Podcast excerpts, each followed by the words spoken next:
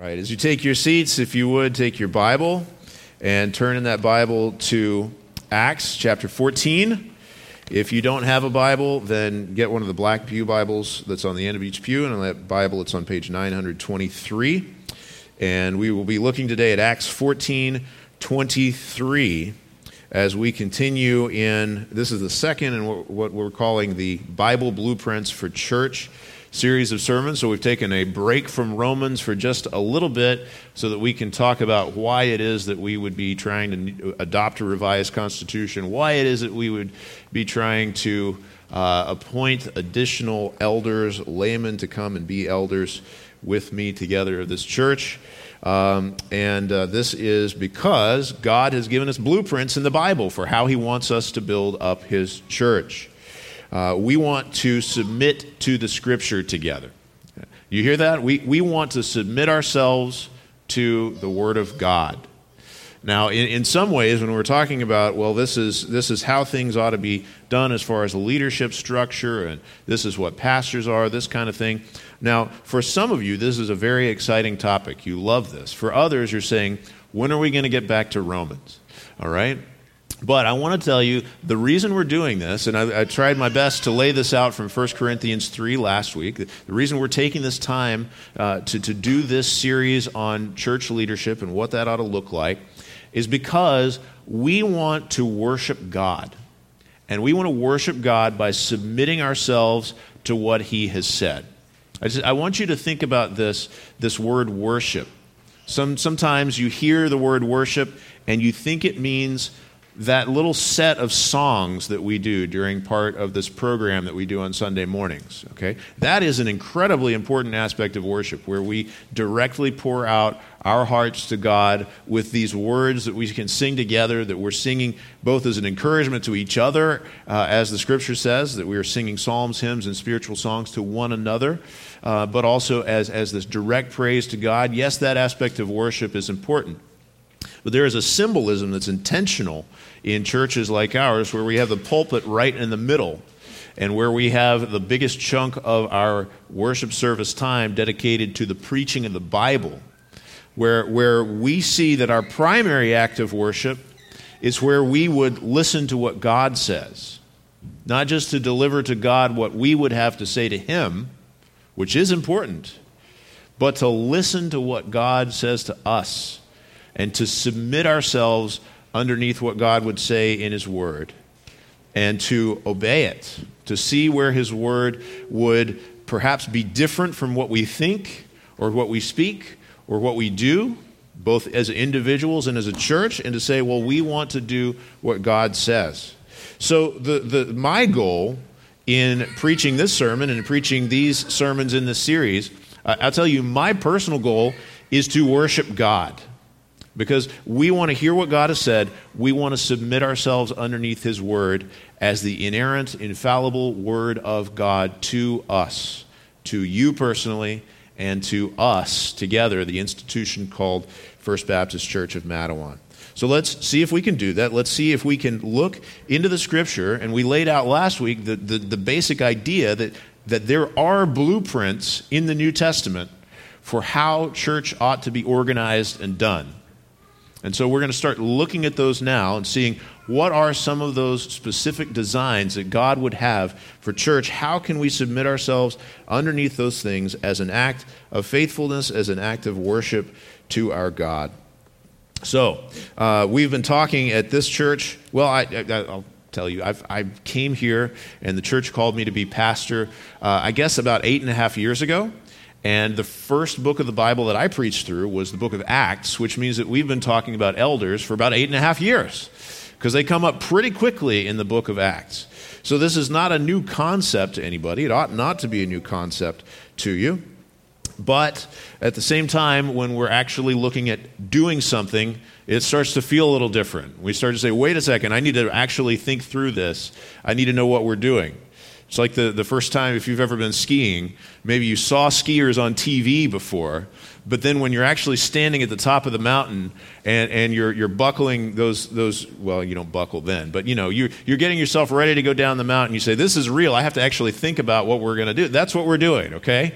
So, so let's strap on our ski boots and let's say, what are we actually doing? And let's look at the Bible, let's see the plan, let's get into it. So, Acts 14, and we're going to be mainly verse 23, but I'm going to go back and start at verse 21. Where we are right now is we are at the end of Paul's first missionary journey took place around the period of time somewhere between uh, AD 46 and 48. It was about two, maybe maybe up to three years long. This missionary journey that he had gone on together with Barnabas. After they, two of the elders of the church in Antioch, had been sent out. Uh, by the congregation, by the leadership of the Holy Spirit, to go on this missionary journey to plant churches in various cities around the Mediterranean.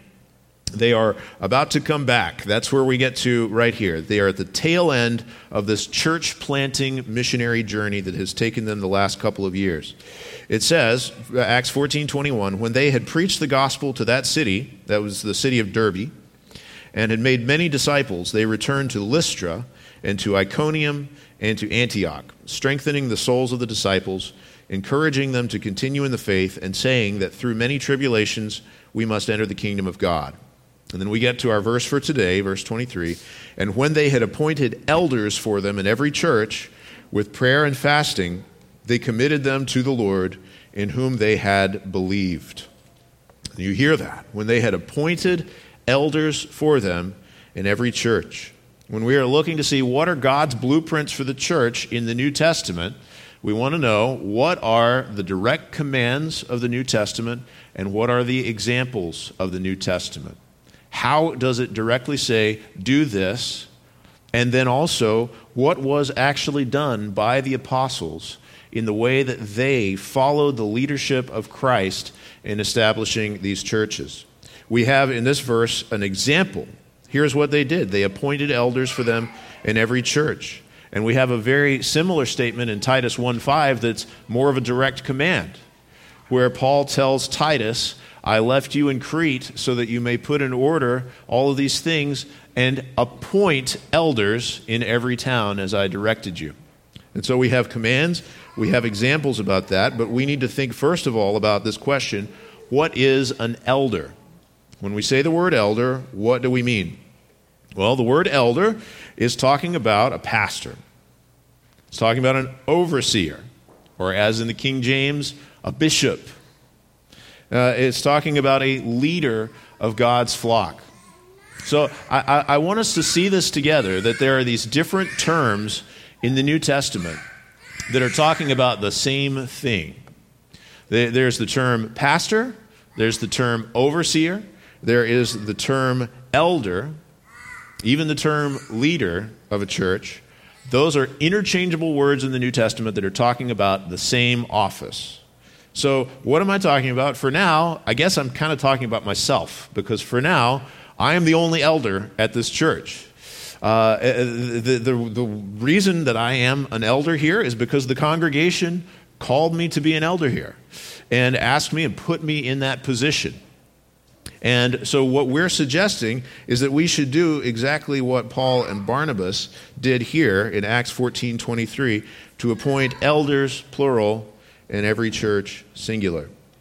But what is an elder? Well, elder is first of all a pastor. If you're following along, there's, there's, a, there's an outline on the back of your bulletin. I hope you'll follow along with that. An elder is a pastor. Now, the word pastor, it, it means shepherd. You hear the word pastor, you can think of a pasture or a pastoral scene, right? If you paint a pastoral scene, it's this picture uh, of an open field where sheep can go out and graze. And that's the idea is a pastor is someone who would take care of God's flock. Here is how Jesus put it to Peter uh, the third time that he had appeared to his disciples after he rose from the dead in John 21 15. When they had finished breakfast, Jesus said to Simon Peter, Simon, son of John, do you love me more than these? He said to them, Yes, Lord. You know that I love you. He said to him, Feed my lambs. He said to him a second time, Simon, son of John, do you love me? He said to him, Yes, Lord, you know that I love you. He said to him, Tend my sheep. He said to him a third time, Simon, son of John, do you love me? Peter was grieved because he said to him the third time, Do you love me? And he said to him, Lord, you know everything. You know that I love you. Jesus said to him, feed my sheep. You hear that? Out of love for Christ, he is commissioned to go and love God's people, to be a shepherd underneath the great shepherd whose name is Jesus Christ. This is, this is played out in Peter's ministry in places like Acts 6. In Acts 6, what was happening is that the church had gotten really big, and there were lots of needs of lots of people, and some of the widows in the church had begun to be neglected, and it was falling along ethnic lines, which was even worse. And so it wasn't just that something wasn't getting done, but it was threatening this division within the church. Now, do you know what Peter said when he heard this, when he heard that there's this problem of certain members who are literally not being fed the food that they ought to be fed? Did he take Jesus' words of feed my sheep and say, I have to stop pouring so much time into getting my sermons ready, and I need to start going around to everybody's houses with meals? He didn't say that. In fact, what he said was, was we must not neglect the ministry of the word to serve tables. Now, serving tables was not unimportant. They appointed deacons to do that. We're going to talk next week about pastors and deacons, a little bit of the difference between those things and, and the qualifications for those things. It was an important thing for people to be physically fed, but the way that Peter took that command of Christ, feed my sheep, he said, We will devote ourselves to the ministry of the word and prayer. He says, This is how Christ has commissioned us to feed his flock, to feed his sheep, is through the ministry of the word. That has to do with what I'm doing right now, preaching the Bible. It has to do with counseling. It has to do with evangelism. It has to do with teaching in small group settings. It has to do with taking the Word of God and bringing it to God's people and feeding them and building them up to be more and more like Christ, to submit underneath His word, to be encouraged by the gospel, and to be called to follow God's, God's law, God's rules as well. Here's how Peter puts it in 1 Peter 5. He says, I exhort the elders among you. Now, there's something instructive right there, right? He's sending this letter to a church, and he tells them, There are elders among you, church. But he tells the elders, as a fellow elder and a witness of the sufferings of Christ, as well as a partaker in the glory that is going to be revealed, shepherd the flock of God. He says, Elder, here is your task, pastor. These are interchangeable terms. Shepherd the flock of God that is among you, exercising oversight, not under compulsion, but willingly, as God would have you, not for shameful gain, but eagerly, not domineering over those in your charge, but being examples to the flock. And when the chief shepherd appears, you will receive the unfading crown of glory. So, an elder is a pastor, a shepherd. An elder is also an overseer. That's another term that's used in the Bible for the same office of the church. It could be elder, it could be pastor, it could be overseer. In Acts 20, verse 28, it, Paul calls together the elders of the church in Ephesus, and he gives them this instruction Pay careful attention to yourself and to all the flock in which the Holy Spirit has made you overseers. Now, in the King James Version, that word overseers is translated bishops. So that's why in our statement of faith we have the word bishops, which looks really weird to people who are first reading that and saying, I thought this was a Baptist church. Why do we have bishops? Well, it just is a, a different way to translate the word that means overseer. What is that saying? Well, the elders slash pastors are to be overseers, to oversee the affairs of the church, to lead. And that brings us to the next word that's used, which is a leader. An elder is a leader. It says in Hebrews 13 17, this is an instruction to church members obey your leaders and submit to them, for they are keeping watch over your souls as those who will have to give an account. And let them do this with joy and not with groaning, for that would be of no advantage to you. But he calls them leaders, those who would set a path, have a plan, have the direction, know where to go. It's indicated also in 1 Timothy 3 5, where it says, If someone does not know how to manage his own household, how will he care for God's church? So, that leadership, it has to do with managing things, overseeing the way that things go. Now, in the scriptures, we have this picture of certain things that are given to the congregation to vote on. And that is absolutely there. You see that in Matthew 18, where church discipline ultimately, before someone is removed from membership, it has to come to a congregational vote. That's just the way that Jesus put it. He did not say, have the elders do it. He said, have the church do it, bring it to the church. We, we have also uh, this, this, this, charge that uh, the congregation ought to uh, be involved in, in voting on the installation of, uh, of elders and deacons, of the officers of the church. We'll get to that in just a second. And I'm going to talk more in a totally different sermon about the role of the congregation together with the elders. But, but think of it this way, and I've heard Mark Dever use this, uh, this analogy a couple of times, and you've probably heard me use it before. That when we look at the commands and the examples of the New Testament, about the congregation and the elders, you've got the, the congregation's hand that is placed by God on the emergency brake. In case anything starts to go off the rails and the elders are no longer following after the gospel, well, the congregation can pull that emergency brake if it needs to. But the steering wheel, the leadership of the church, is given to the elders slash pastors slash overseers. That's what we're getting at here. They oversee, they lead. It is normal and expected for the congregation to obey its leaders, not because they are lording it over them, but because they would be following after Christ. Now, an elder, uh, we need to think about that word elder too, right? Does it mean that an elder has to be elderly? Well, an elder might be elderly. That's okay. Some elders are elderly. I plan to get elderly personally. That's up to God, but we'll see, right? But the word elder in the Bible is not talking about the age of the person, it, it is related to that sort of. Uh, but it's a general term that just has to do with leadership over a group of people. So you see it in the Old Testament, you see it in the way that things were done in the synagogues uh, in, in Jesus' day, and you see it carrying over into the churches of the New Testament as well. It's a general term for a leader, but the one thing that it does mean as far as, as maturity is that there must be spiritual maturity that's involved.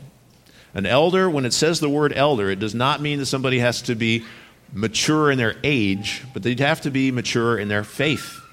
So it says in 1 Timothy 3 6, he must not be a recent convert or he may become puffed up with conceit and fall into the condemnation of the devil. He's saying just because somebody who was an elder in a synagogue converts to faith in Christ, you don't then automatically make them an elder in the church that same day. You wait and you see for them growing in their faith in Christ, maturing in Christ, so that Paul can say to Timothy in 1 Timothy 4:12, "Let no one despise you for your youth, but set the believers an example." in speech, in conduct, in love, in faith, in purity. Paul did not say to Timothy, wait until you get out of your 30s before you become an elder. No, he said, Timothy, you may be young in your age, but behave yourself in a way that is mature and an example in your faith. Let no one despise you for your youth, but instead set an example for the flock. One of the things that that tells all church members, too, is don't despise each other for your youth.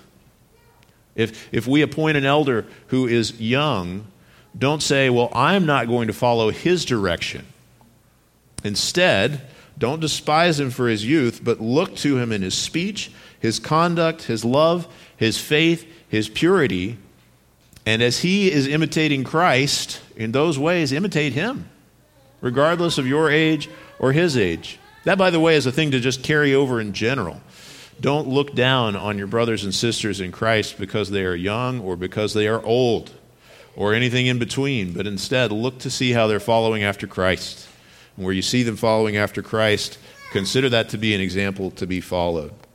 So, what I'm trying to get across in this little section of what I'm telling you is this an elder is a leader of the church. The word pastor, elder, overseer, they are interchangeable in the New Testament. We're talking about different words for one office. It's the office that at this point, I'm the only person in the church who holds it, but we're trying to change that. That's the idea. And then that's what, that's what it says next. What we're going to look at is the idea that this is in every church. So it says in, in Acts 14 23, when they had appointed elders for them in every church. Look at that. It says elders, plural, in every church, singular. Okay? There's something very similar in Titus 1 5. The command that Paul gives to Titus to appoint elders, plural, in every town, singular. Now keep in mind back then there was one church in town, that's it.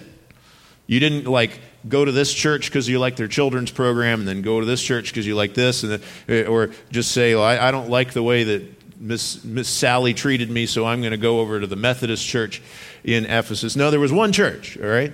And there were to be elders in that church in every town. Now, you could, and some have over time said, well, maybe when it says elders plural for every church singular, maybe that grammar is not all that significant. Maybe it's just saying, well, there's lots of churches, and if there's one elder in every church, well, that's lots of elders too. I guess that's one way that you could read it, but there's more of the New Testament too. We, we can go and we can see the examples of how this worked in every church, where it, it is the standard thing in every church in the New Testament that there are to be plural, not just singular, but plural elders, plural pastors. You see this in Acts 20, where Paul called together, is Acts 20, 17. He says he sent to Ephesus and called the elders, plural, of the church, singular, to come to him. You see this in Philippians 1 1, where Paul writes, it says, to the saints who are in Christ Jesus who are at Philippi, with the overseers and the deacons. You see there, there are multiple overseers in Philippi, multiple overseers in Ephesus. And that seems to be the same thing, it says here, in every church, every town. Now, was there ever be a time when there's just one pastor in a church? Yes. And in the New Testament, that would typically be when the church is brand new, has just been planted. Maybe Paul has just come there and he's doing what he says he did in Corinth, building the foundation, getting it started, so that then others, he says, can come and build on the foundation of Christ. But it seems to be a temporary thing where, where yeah, maybe for a time one elder is all there could be, but, but when those situations arose, they did something about it. Let me give you just one example. This is back from Acts 11. Barnabas had been sent to the church in Antioch. We had this just this beautiful thing that God did in his providence where he took the, the persecution that happened in Jerusalem after the stoning of Stephen and, and people began to be scattered. These believers were scattering out of Jerusalem. And it says that some of those who were scattered, they went to Antioch and they preached the gospel. And all of these Gentiles in Antioch started to come to faith in Jesus. And, and they got a church together. And at first, even though they had a church of believing people, they had no pastor there. And so the, the church in Jerusalem sent Barnabas to go up there and to be their pastor. And for a time, Barnabas was the only pastor. But do you know what it says in Acts 11 that he did? It says in Acts 11 25, so Barnabas went to Tarsus for, to look for Saul. And when he had found him, he brought him to Antioch. And for a whole year they met with the church and taught a great many people. And in Antioch, the disciples were first called Christians. So he actually said to his church, I need to go on a trip because I need to go recruit Saul, who we also know as Paul, to come back and be a pastor with me here. So it was a temporary situation that they remedied. And then by the time you get to Acts 13, it's not even just two elders, they're up to five, and all of their names are listed in Acts 13 1. And as they had done that, God then set apart their first two elders, their first two pastors, Paul and Barnabas, eh, eh, for the work to which he had appointed them, which was the missionary work that they're on now when we get to Acts 14. Isn't that interesting? But here, here's the idea every church was given multiple elders, if at all possible, and when they didn't have that, they were trying to have that. They were praying. They were asking God, Would you please help us? Would you pre- please raise people up? Would you please send people in? Would you please qualify men who can be elders, pastors over this church? Now, what does it mean when you have multiple elders? This is a practical question that's come up a lot ever since we first started seeing together all those years ago in the book of Acts that there were multiple elders in each church. I've been getting this question. The question goes something like this Can we afford to hire another pastor? Do we need to buy another house to have a second parsonage if we're going to have another elder? Well, what we see in the Bible is that not every elder has the same kind of work, even though they would all have the same authority. They, they would all together have the same authority. We, we should say that. There, there's multiple elders, and it says in Acts 20 that the Holy Spirit has made you overseers. He doesn't say this guy who works full time is more of an overseer than the, the part time guy, who is a little bit more of an overseer than the lay elder. No, he says the Holy Spirit has made you overseers. He, he tells the church in, in Hebrews 13 obey your leaders. He doesn't say obey that leader more than you obey that leader and that leader. He says obey your leaders. So there's, there is this, what we call a parity among the elders. They're supposed to be equal in authority. So that when the elders have their elders meeting and they need to vote together on some important issue, the, the guy who has eldering as his full time job does not get like three votes as compared to the other guy who gets one vote or something like that. There, there is a, a similarity, a, a parity in their authority. But there's differing work. There's differing work, and you see this in 1 Timothy 5:17. It says, "Let the elders who rule well be considered worthy of double honor, especially those who labor in preaching and teaching." Now, that double honor, well, all that it says there, I'm not going to exposit that whole verse, but I just want, to, want you to see this that it, it talks about the elders who are ruling, who are leading in the church, that within that group, there are some who labor in preaching and teaching. You know what that means? There are some who have it as their job to be a pastor, there are others who don't. And so there is, there is a, a differing level of work here. Some, some men, by the call of God and the direction in their lives, he, he, he will call them to have this as their vocation. To say, you need to go to seminary, spend years of your life in hard training, learn the biblical languages, do what it takes in order to make this your vocation and calling in life so that the churches can then come together and co labor and support him and, and let him have that as his calling in life. But there's others who are going to be called of God to lead the church as pastors, as elders, who will not leave their secular work, who, who are going to remain in their regular jobs, their secular vocations, and they're going to also, though, come and help to shepherd the flock of God together. That's, that's right there in 1 Timothy 5.17. All of these leaders are ruling well, but some of them have it as their labor, as their job. So all of these men will have equal authority, and it, it is acceptable and biblical and practically necessary to have different levels of work. Those who don't have it as their job, it, it's going to be necessary that they don't take on quite as many responsibilities as the guy who has it as his job. And yet they together are going to be elders. So you can just kind of call this, the, terms that usually are used for this are vocational elder, which describes the, the role that, or I guess I should say the job that I have. And then lay elder, which is essentially what we are looking at right now. Now, maybe one day down the road, God would bless us and grow us and give us the resources where we could hire others who would also be vocational elders, who would also be, uh, have it as their job to be pastors of this church.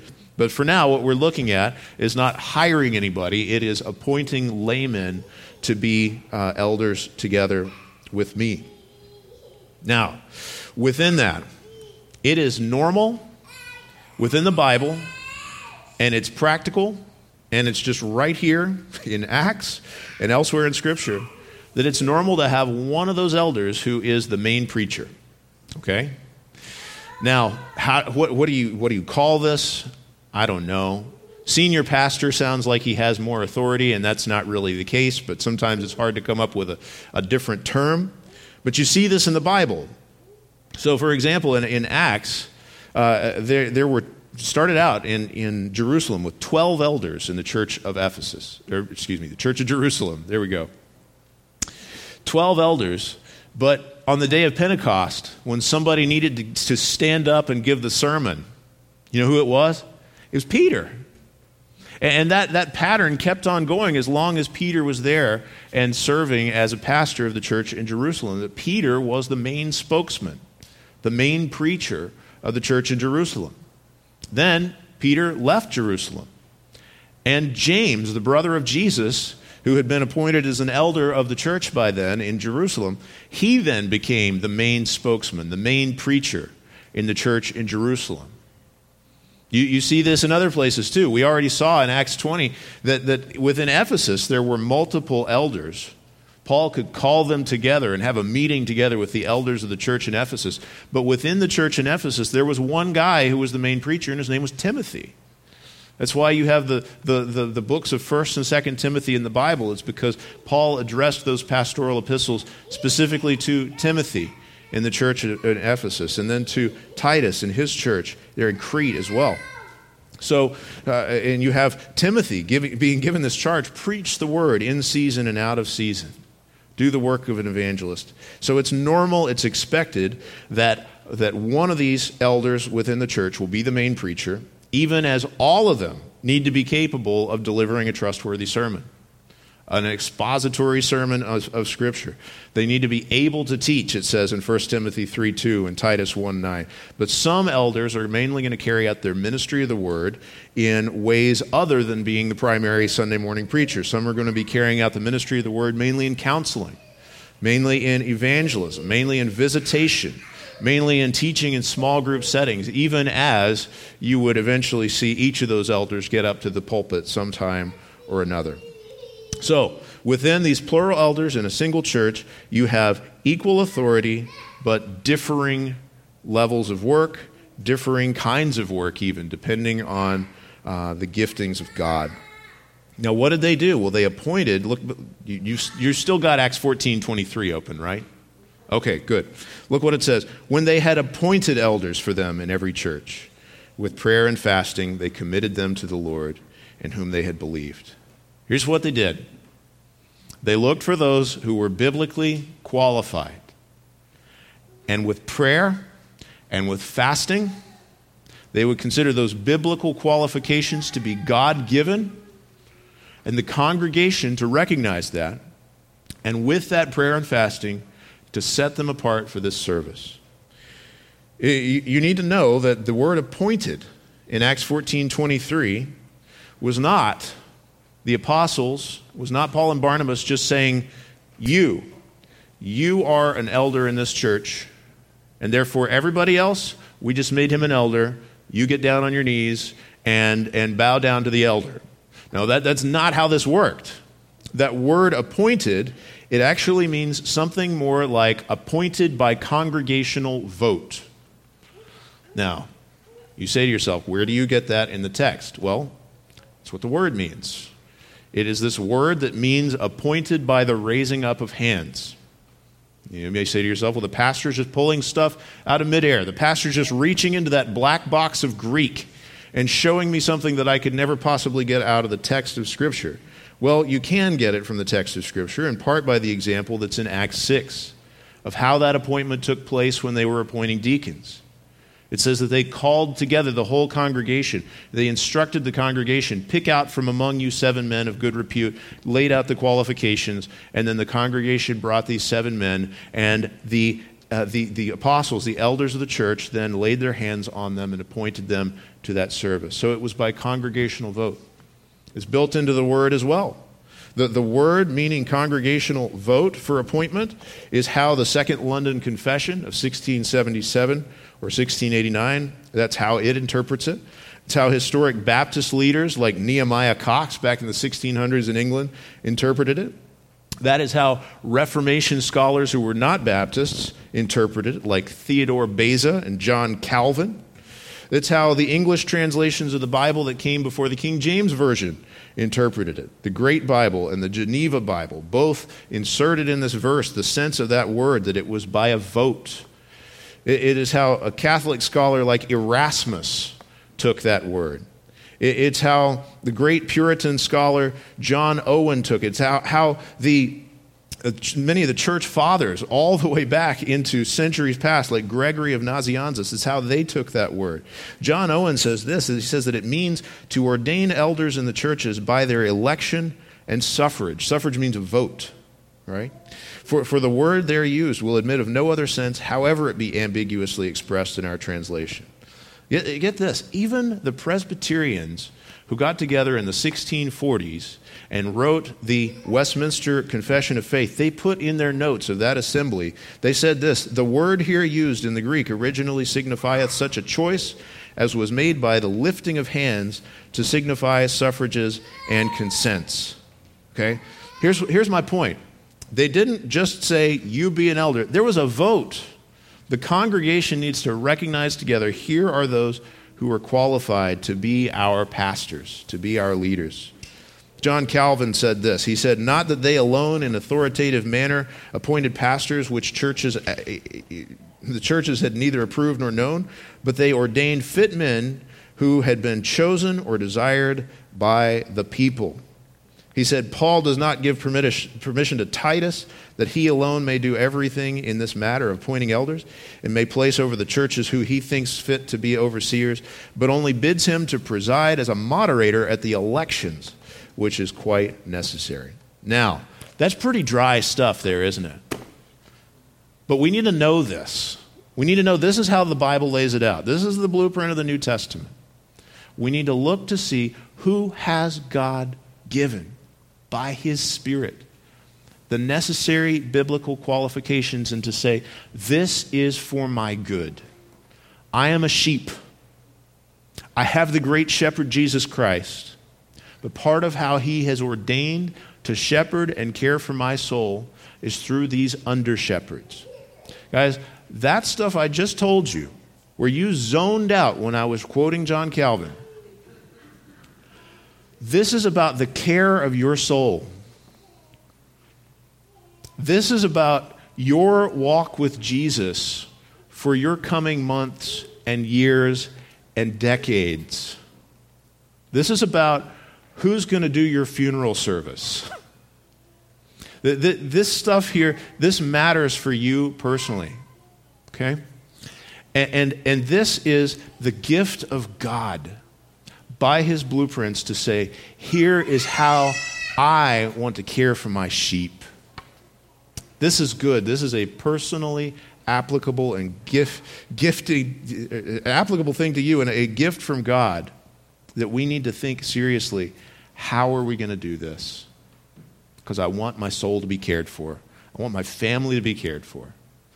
I want my community to be evangelized. I want to operate under the lordship of Jesus according to his blueprints as he has laid out. That's why it says there, they didn't just do this. You know how sometimes you, you really need somebody to volunteer for something, and so you just make some phone calls?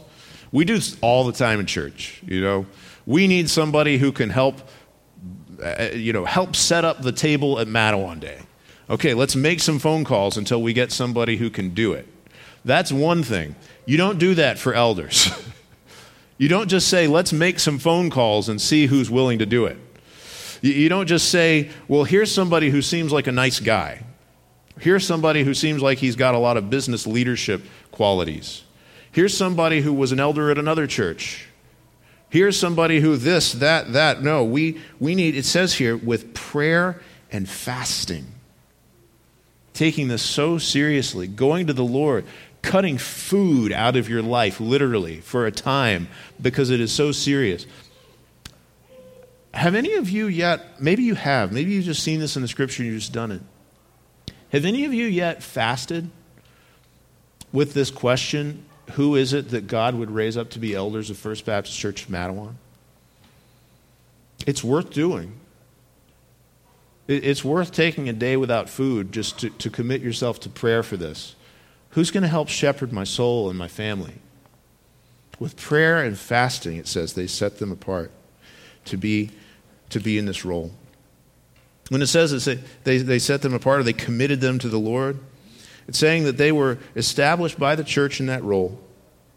You, you need to know that the, the role of an elder is not a lifetime thing. Okay?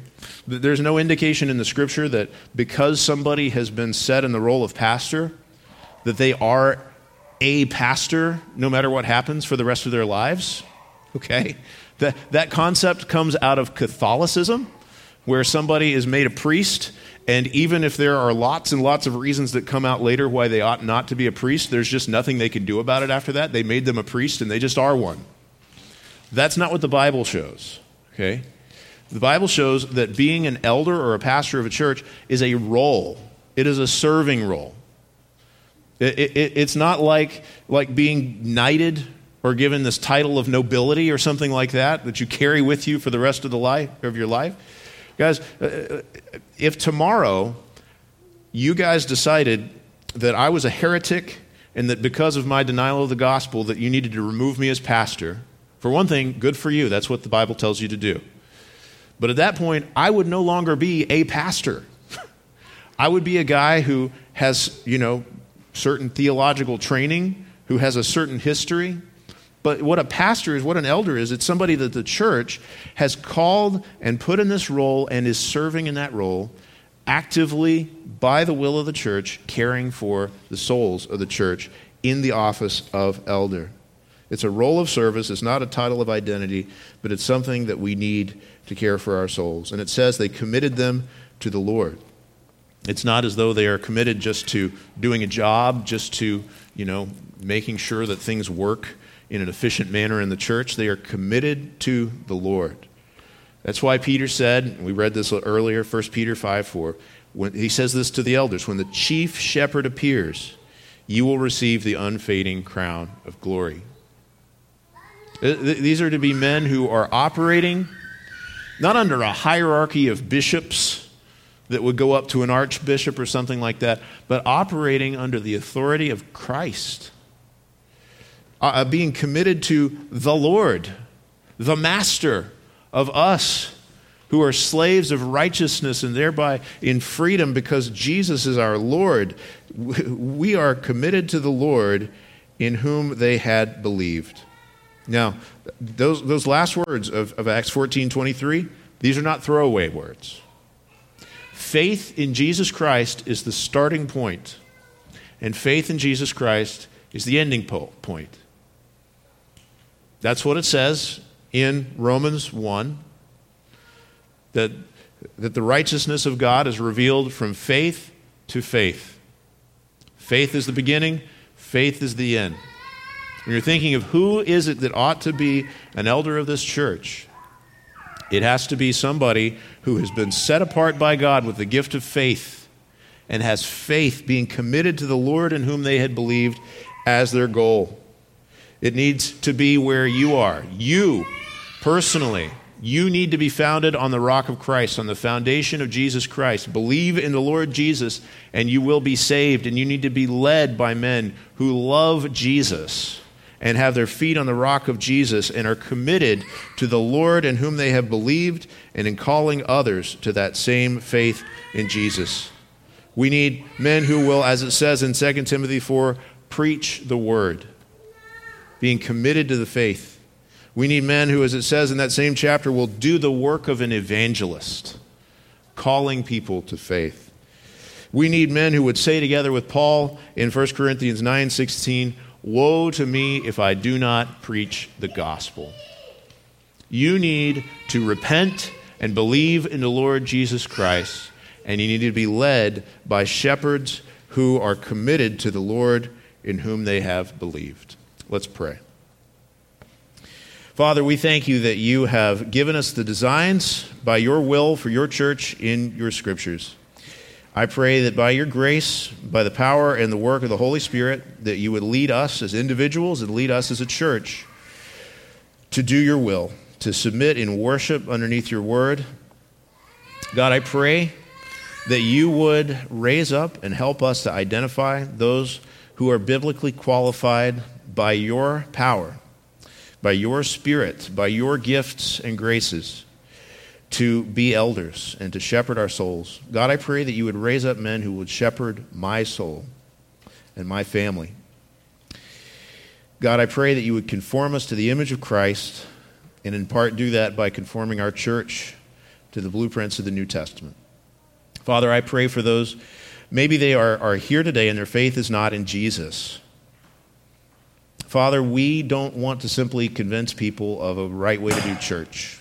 We want to convince people to come to the foundation, who is Jesus Christ. And so, God, I pray that you would, uh, Lord, maybe by your Spirit, you have convicted people of their failure to take your word seriously, their, their lostness in their own way of doing things. God, I pray that you would grant repentance. I pray that you would grant faith. I pray that you would build your kingdom by bringing people in. And it's in Jesus' name we pray. Amen.